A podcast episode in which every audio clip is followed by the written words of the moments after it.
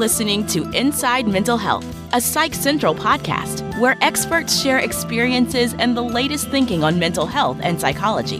Here's your host, Gabe Howard. Hello, everyone, and welcome to this week's episode of the Inside Mental Health Podcast. I'm your host, Gabe Howard, and I want to thank our sponsor, BetterHelp. Get a week free by visiting BetterHelp.com slash Psych Central. Calling into the show today, we have certified life coach Mike Bayer, who is often called Coach Mike. He not only has decades of experience in the mental health space as a professional, but has dealt personally with mental health challenges. Coach Mike is a New York Times bestselling author and the first ever regular contributor to the Doctor Phil show. Coach Mike, welcome to the show. Thanks for having me, Gabe.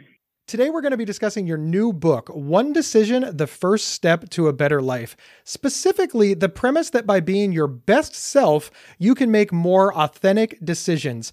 Now, how does an authentic decision differ from a plain old regular decision? Well, that's a good question, and I think it's the struggle of everyone because we make over thirty-five thousand decisions a day, so it's really figuring out, okay, what decisions really matter. When I talk about authentic decisions or making a decision from your best self, making a decision from a place of who you truly are. So in terms of someone identifying who their best self is, I help them create a character or avatar that represents their best self. So in my case, it's a wizard named Merlin. I love I it. love wizards. They're all over my house. I love it. Yeah.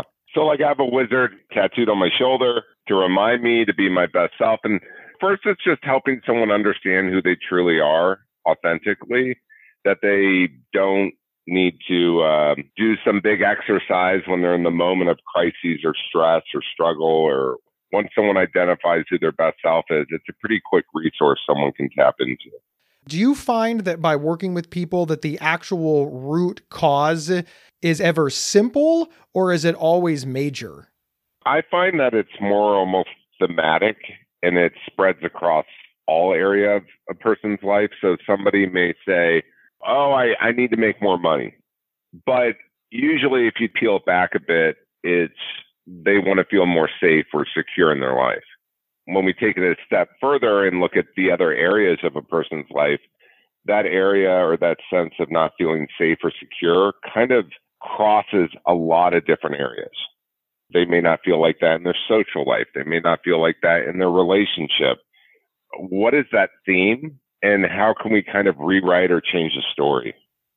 Do you find the way that the things present impede people from getting help? Like, let's use the money example. If somebody says, oh, I need to make more money, somebody says, ah, he's fine. He's got enough money. He doesn't need it.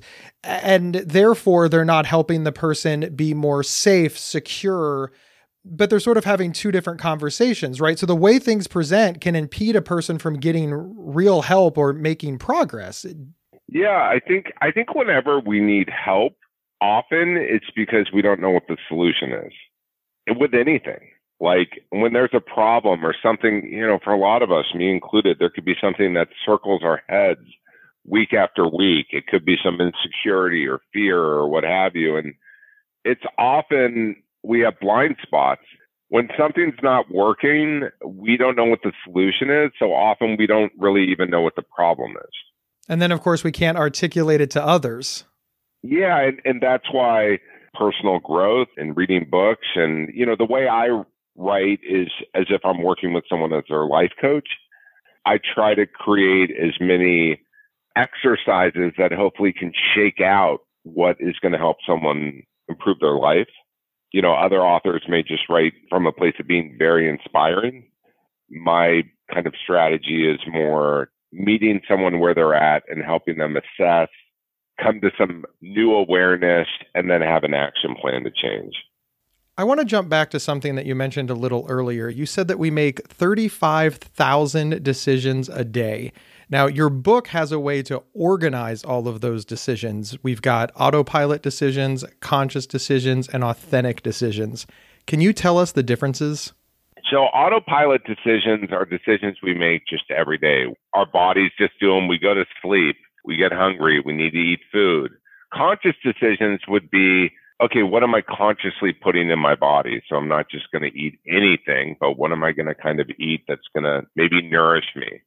And authentic decisions would be making decisions that line up with your lifestyle, who you are, what you're trying to achieve, what you're trying to get to, and overall are decisions that you can make from a place of letting go of the outcome. Along those same lines, is there one decision that can change the trajectory of our lives? And, and if there is, what is that decision? Everything starts with one decision. Any change happens with one decision. And the single and most important decision that someone can make is the decision to be themselves throughout the day. And when I say be yourself throughout the day, it's consciously making decisions from who you truly are, not what others want you to be, what you're not trying to avoid, but purely from a place of authenticity. And I know it sounds kind of like, well, that sounds really easy, but I don't know who I am. That's where in one decision, we really get a clear roadmap for who you are and how do we get from point A to point B. Let's talk about fear, anxiety, and stress for a moment. We all struggle, at least sometimes, with fear, anxiety, and stress, and, and depression as well. These struggles are very real. So aren't these things also a part of our authentic selves? Well, I think it depends what it is. There are real fears, like anxiety is the fear of something that will happen. It creates a story. You know, I talk about in one decision this idea of fortune telling the future. We can't control the future. But if I'm afraid of, let's say, losing my job or that person's going to reject me, now the person may not be interested. They could say, hey, I don't want to be with you. But if you show up authentically, you can handle it in a more mature way. You can look at it through a different lens. And I don't think anxiety is a part of being authentic. I think that's like unresolved fear. But there's degrees. There's so many degrees to anxiety. And it's also how negatively does it impact your life? I think anyone with kids is going to have some degree of anxiety because they're trying to keep their kids safe. But there's also a difference between trying to keep them safe and trying to keep it perfect. Would it be fair to say that our society confuses anxiety and worry? A- anxiety is this real deep-seated psychological symptom, or it's it's an illness all in of itself. Being worried that your kids aren't okay or that they're not going to grow up to be good, I, that's just part of the human experience, right? They're similar maybe, but not not quite. You bring up a great point because the terms anxiety and depression have become so mainstream that I don't believe culture really thinks of anxiety as a clinical diagnosis or a clinical condition.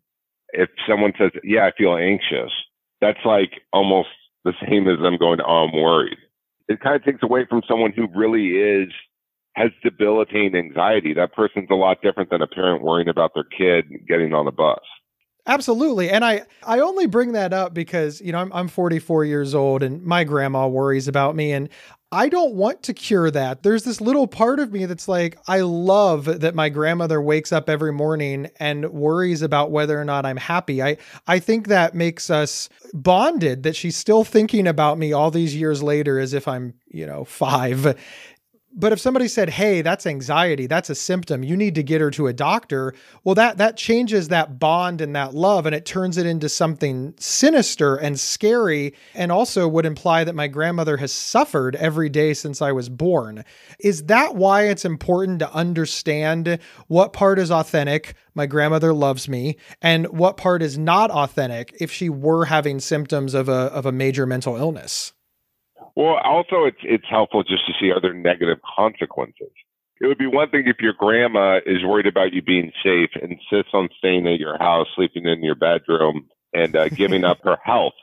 There's no negative consequences going on. It's not affecting anyone poorly. There's nothing wrong with it. I think the challenge, though, is figuring out that line between this requires somebody actually seeking help, and this is just part of life. We'll be back in a moment after we hear from our sponsors. Is there something interfering with your happiness or preventing you from achieving your goals? I know managing my mental health and a busy recording schedule seemed impossible until I found BetterHelp Online Therapy.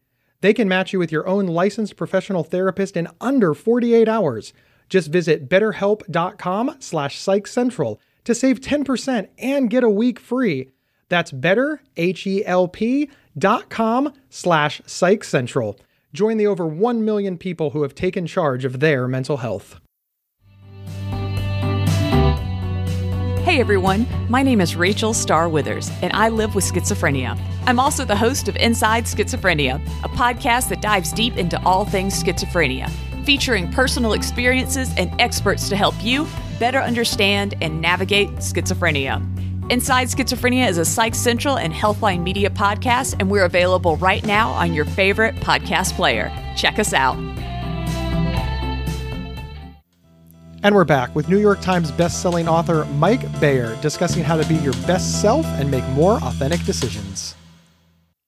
You know, Coach Mike, there are a ton of self-help books that can get you motivated and fired up. Your book is inspirational, but what I like about it is that it focuses on concrete tools and exercises. Why did you decide to shape the book this way? I've been in mental health now for over eighteen years. I founded a treatment center over fifteen years ago. I'm the C E O still today. I did interventions for years. I was a counselor.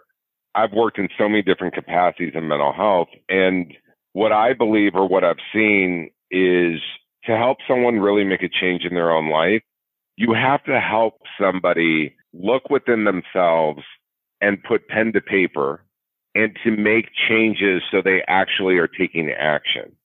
It would be a wonderful thing if we could just change in life by thinking differently. But from my experience, it takes that next step of making a decision to act differently, to do something differently. If I really want to help people improve their lives, I have to figure out how to meet them where they're at and get them to make changes that they're choosing. I know I'm actually making more change for people than reading a book that just inspires them. Coach Mike, what is your favorite exercise from the book, and, and can you walk our audience through it? Gosh, my favorite exercise, I, I get into this section, which I think is timely, that I talk about getting from being a victim to a victor. I'm like, this is me narcissistically loving myself right now, but I like how I presented how we all show up at different parts in our life with being kind of a victim. Victim is a term that is widely used and widely overused. When we complain, when we feel like people aren't doing things a certain type of way, or when we criticize others, what I tapped into was how that can mirror actually how we show up as being a victim in our own life. And no one likes being called a victim. If they want to be committed to being a victim, they just end up forever struggling.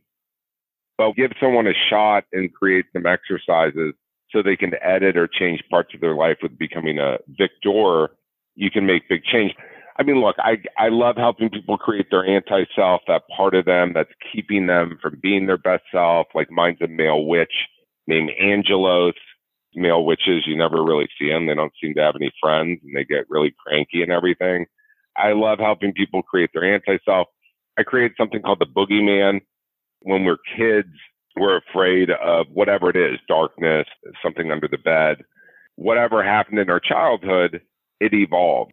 You know, at a younger time in our life, we may think, the kids don't like me. Say we're not popular when we're younger. And then all of a sudden, we evolve a little bit. The story becomes, I won't get accepted into those colleges, or I'm not good enough, or I'm not smart enough. Then all of a sudden, we're forty years old and we think no one's going to hire me. And it's the evolution of what I call the boogeyman. So I like helping people figure out, is the boogeyman still living in their life today? One of the things that you've talked about is, you know, creating avatars. You mentioned the wizard, you mentioned the witch. And to a pessimist listening to this, they'd be like, wait a minute, I, I'm I'm not a teenager. I'm not playing Dungeons and Dragons. I, I'm not creating these things. From a psychological perspective, what is the benefit to your mental health, and, and how do you use this to move forward? Because I'm assuming that you're not suggesting that people show up at work and say, hey, I'm a, I'm a wizard. Listen, I, let me tell you, I've worked with Fortune fifty companies, Dallas Cowboys, pop stars, very type A executive. And I've all had them do it, this exercise.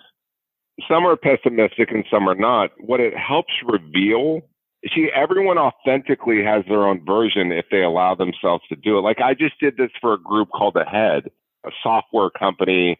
There was a thousand people on it two weeks ago, and I took them through this exercise. And I do have to preface it and say, some of you are going to dig this. Some of you are going to be like, this is lame. Like, what am I, a little kid? But the reality is, what it creates is a resource. When you can add humor to that part of you that shows up in your life, that other people who are close to you know when that part of you shows up, it's more difficult to just go, hey, you're acting angry. Yeah, I'm acting angry. Person gets defensive. But if I say, man, you're acting like whatever their anti-self is, it's a little funny. And you can really deflate the ego and the grandiosity and the shame and the blame. You know, I even had Doctor Phil do it. He created his. So Joe Jonas and Sophie Turner do it with me on, um, they're friends of mine, and we filmed it. And look, I'm forty-one years old, and my best self's a wizard. I'll look in the mirror and I'll look myself in the eyes and I'll be like, be your best, be your best self. And when I need to get a little more grounded, I'll be like, be your wizard. He's wise. He's compassionate. He's loving. He's fun. People love to be around him. That allows me to go, all right, let me sink into who I really am. If I just look in the mirror and go, I'm lovable, I'm great, it, it just doesn't work for me. And I, I don't see it working for others. For example, my last book, Jennifer Lopez is on the back. She gave me an endorsement. She's a friend of mine. J-Lo's a character, right? Who she is day to day is not the same woman she is on stage, but it's a part of her that she taps into. And when we're all able to do it, it's like tapping into our own superstar. It sort of reminds me of how we discuss our private self, our public self, our excitable self, our brave self. This concept has been around, I think, for a while, but you've made it cooler and more relatable. And it's less clinical. Yeah, it's a lot cooler. I had a whole tattoo parlor do it. Artists and street artists. And the greatest thing about it and why I love it so much is everyone's authentically different, and everyone's best self and anti-self is always different. And no two drawings look alike. It could be a cloud. It could be a line. But when I tap into someone with their anti-self and I go, well, what is that thing about you that is showing up in your life right now that is bothering you? Or when was the last situation you got into where afterwards you went, why did I behave like that? Or, God, I don't like it when I'm like that. But you did it again. You can't just go, okay, don't do it again. Well, what does that do? We do it again. Because we don't have any resource or tools to get with it. My style is finding humor in the darkest of places. When you can help someone laugh and feel good about themselves and smile and have their light turn on a little bit when they are in a state of mind where they haven't felt that emotion in a few weeks, I find that's when change happens. And so if you can help someone find a little bit of humor in looking at that part of themselves that they actually hate at times. There's so many, and I could rant about this, but there's so much with these people are like mental health, stigma, you know, all this stuff. Half the people shouldn't even be talking about it because they don't even work, they don't even work in mental health. But part of the stigma is you have this idea that it can't be fun. Working on yourself is fun. It's cool. Getting to the other side of your fears is fun and cool. If it always has to be this painful process, I don't think a lot of people I'd work with would work with me. No, I, I absolutely love it. I, I run a Facebook group. It's a private Facebook group, and, it, and it's called Bipolar Depression Positive Outlook Group. And I get angry emails from people, and they're like, there's nothing positive about bipolar and depression. And on one hand, I, I very much want to write them back and say, I completely agree. But that's not what I'm saying. I, I'm saying, let's talk about positives. Positives are getting into the doctor. Positives are six months worth of recovery. Positives are, you know, wrecked a relationship when you were manic, depressed, anxious, what, whatever symptom, and then repaired it. Like, that's what I mean. Let's find positive ways to move forward. And I like what you said about it not being clinical, because clinical is scary. It's medical, and it's difficult to remember. I can remember, all right, Gabe, you're going for a job interview. be a wizard. Like, I can remember that versus, all right, Gabe, you're going for a job interview, be professional. Well, what does professional mean? Well, like, y- you know, like, like act right. Well, like, what does that mean? Well, you know, like, like you're at a job interview. Well, how do I do that? I don't know. Act, act like a wizard is, that's like a much cooler shorthand. Right? And I, I've stolen your wizard. I want everybody to know that I'm picking the Mad Hatter. As I understand it, that's how it works, right? The reality is it's whatever works for a person. With coaching, it's a little more like, I'm right alongside of you. I'm checking in with you beforehand. I'm checking in with you afterwards. Hell yeah, let's, let's congratulate you and celebrate. You know, and with clinical, it's, for many reasons, it's going to be more like exploring and healing and resolving. Now, when somebody has to be on medications, or you were saying with being bipolar, you know, that's going to be a different context and construct. Like, everyone's, we're always evolving, and it's just figuring out authentically for a person what works for them. I find a lot of people, I don't know where they learned this story, but they believed if it didn't work the first, second, or third time, that it's just not going to work for them. When the reality is, gosh, me, my, I've probably been to twenty different therapists through the years. People maybe blame themselves when things don't work out, but you just got to keep trying new approaches. I mean, I've had so many different ways of exercising. Mental health to me is the same thing as physical health. I could not agree more. I have no earthly idea why we separate out mental health and physical health. Why can't we just have health?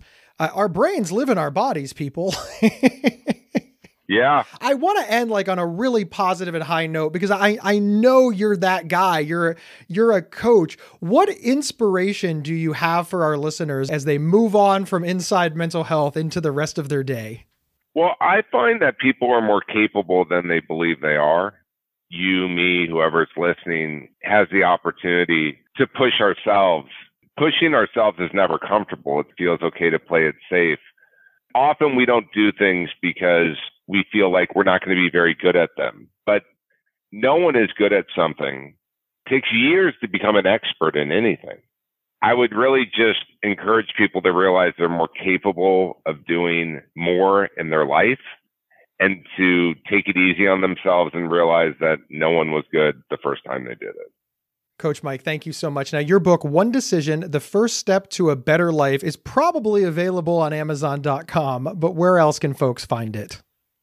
Yep. Amazon, the audio is available, Target, Walmart, Barnes and Noble, Books A Million, and pretty much anywhere books are sold. Do you have your website? Uh, yeah. Website's coach mike bear dot com. And then my podcast is Always Evolving. Thank you so much, Coach Mike, for being here. And to all of the Inside Mental Health listeners, we literally can't do the show without all of you. Wherever you downloaded this podcast, please subscribe, please rate, rank, and review. Take a minute and tell other people why they should listen, and share us on social media.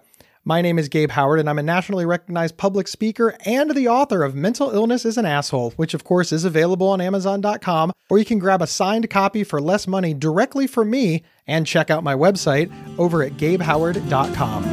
We'll see everybody next Thursday. You've been listening to Inside Mental Health, a Psych Central podcast from Healthline Media. Have a topic or guest suggestion?